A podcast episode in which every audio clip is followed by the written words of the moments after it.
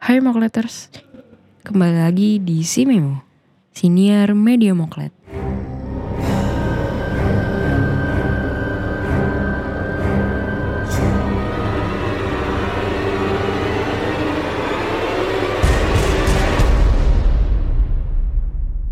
Kali ini aku Carolina. Dan aku Devi Fitria bakal menemani kalian di segmen Suram.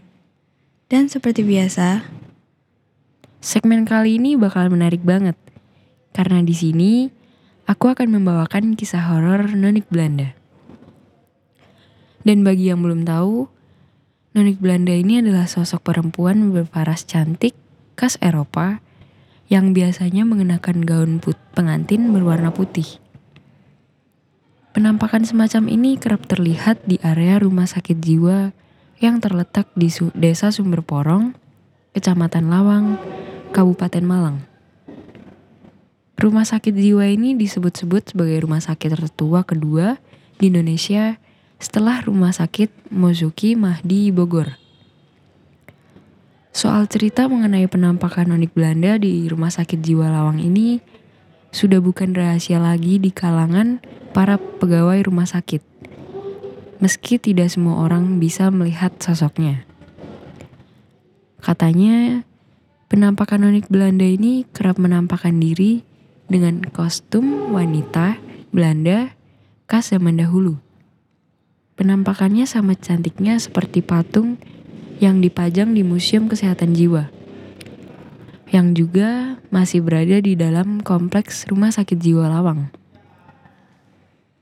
Banyak cerita mistis mengenai penampakan nonik Belanda di Rumah Sakit Jiwa Lawang tersebut. Namun, cerita yang paling populer di masyarakat adalah sifat si penampakan yang gemar membantu keluarga pasien.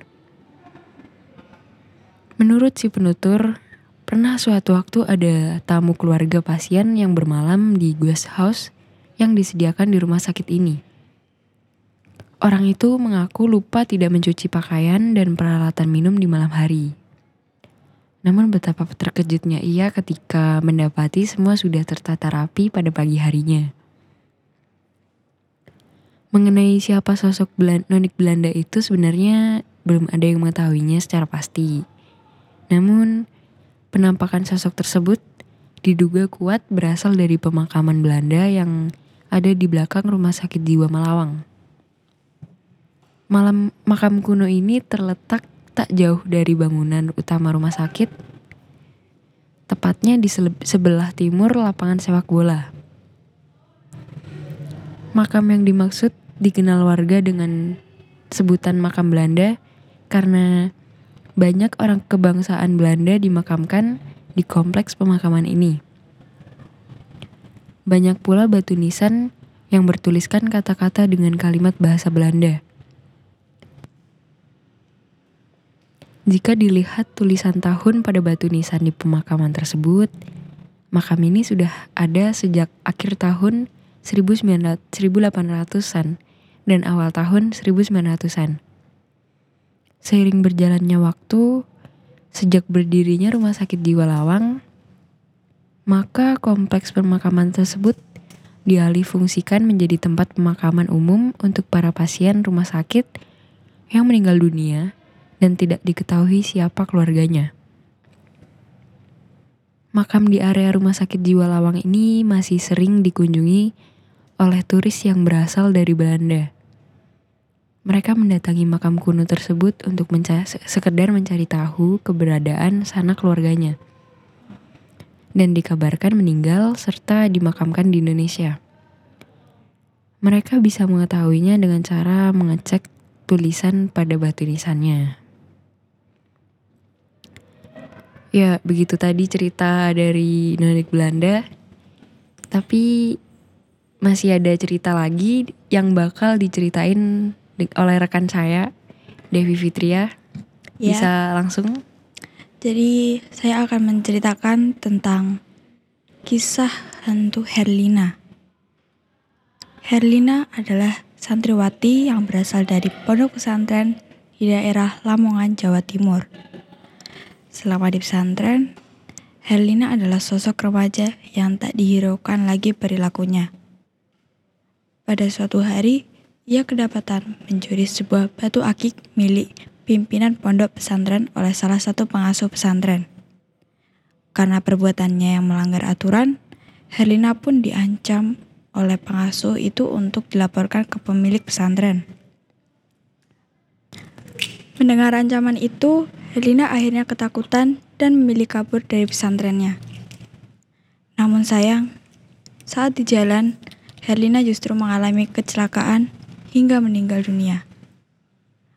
Kematiannya pun tak diketahui sama sekali oleh pihak pesantren.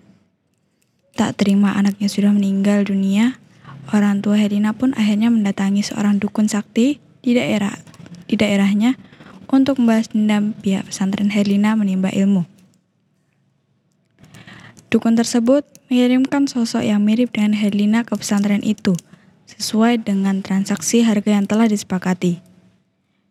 Sudukun berpesan agar setiap malam Jumat Kliwon, hantu Herlina harus diberi minum darah, agar sosok jin merupai Herlina itu bisa tetap hidup. Singkat cerita, Herlina kembali ke pondok pesantren. Namun, pihak pondok mengetahui Herlina meninggal pun menerimanya kembali. Syaratnya, ia harus minta maaf dan menjalani sebuah hukuman. Di kamar pesantren Herlina terasa tak seperti biasanya. Teman-teman Herlina pun merasa ada kejanggalan. Gadis itu terlihat dan hanya diam saja. Bahkan, tas Herlina juga berbau busuk. Karena rasa penasaran teman-temannya pun akhirnya membuka tas tersebut dan menemukan banyak darah di dalamnya. Pada suatu malam, Herlina meminta pengurus pesantren untuk mengantarnya ke kamar mandi. Tapi setelah dua jam, Herlina tidak keluar dari kamar mandi. Pengurus pesantren dan beberapa teman pun terpaksa mendobrak pintu kamar mandi itu. Ketika pintu terbuka, terlihat seperti sosok hantu wanita berpakaian dan tertawa.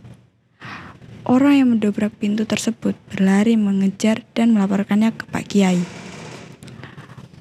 Pak Kiai kemudian menangkap hantu itu ke dalam botol dan membuangnya sejauh mungkin. Kejadian itu membuat pihak pesantren tahu bahwa nyatanya Helena telah meninggal dunia. Pak Kiai dan pengurus pesantren pun mendatangi rumah Helena untuk memastikan kejadian sebenarnya. Percaya atau tidak, cerita yang juga viral di laman beritasantri.net itu ini pun sebaiknya tak Anda baca ketika Anda sendiri. Bisa saja sosok Herlina justru sedang duduk di samping Anda. Ya itu tadi dua kisah horor dari Nonik Belanda dan Hantu Herlina. Cukup serem gak sih? Ya lumayan sih. Menurutmu yang lebih serem tuh yang mana? Kalau aku pribadi sih yang Hantu Herlina ya. Soalnya yang kejadian di kamar mandi tuh Duh, merinding. Iya sih, kalau yang noni Belanda itu kan lumayan noninya baik ya. Bantu. Oh ya, karena ceritanya ini udah selesai, kita ketemu lagi ya di Kamis depan dan tentunya dengan cerita-cerita yang lebih menarik. Karena segmen si Memo bukan sekedar yang horor-horor aja. Bakalan banyak segmen yang bisa kalian dengarkan di si Memo. Kalian juga jangan lupa pencet tombol follow di Spotify ini biar kita semangat bikin segmen-segmen lainnya. Oh iya, jangan lupa follow media sosial kami di @mediamoklat untuk info lebih lanjut.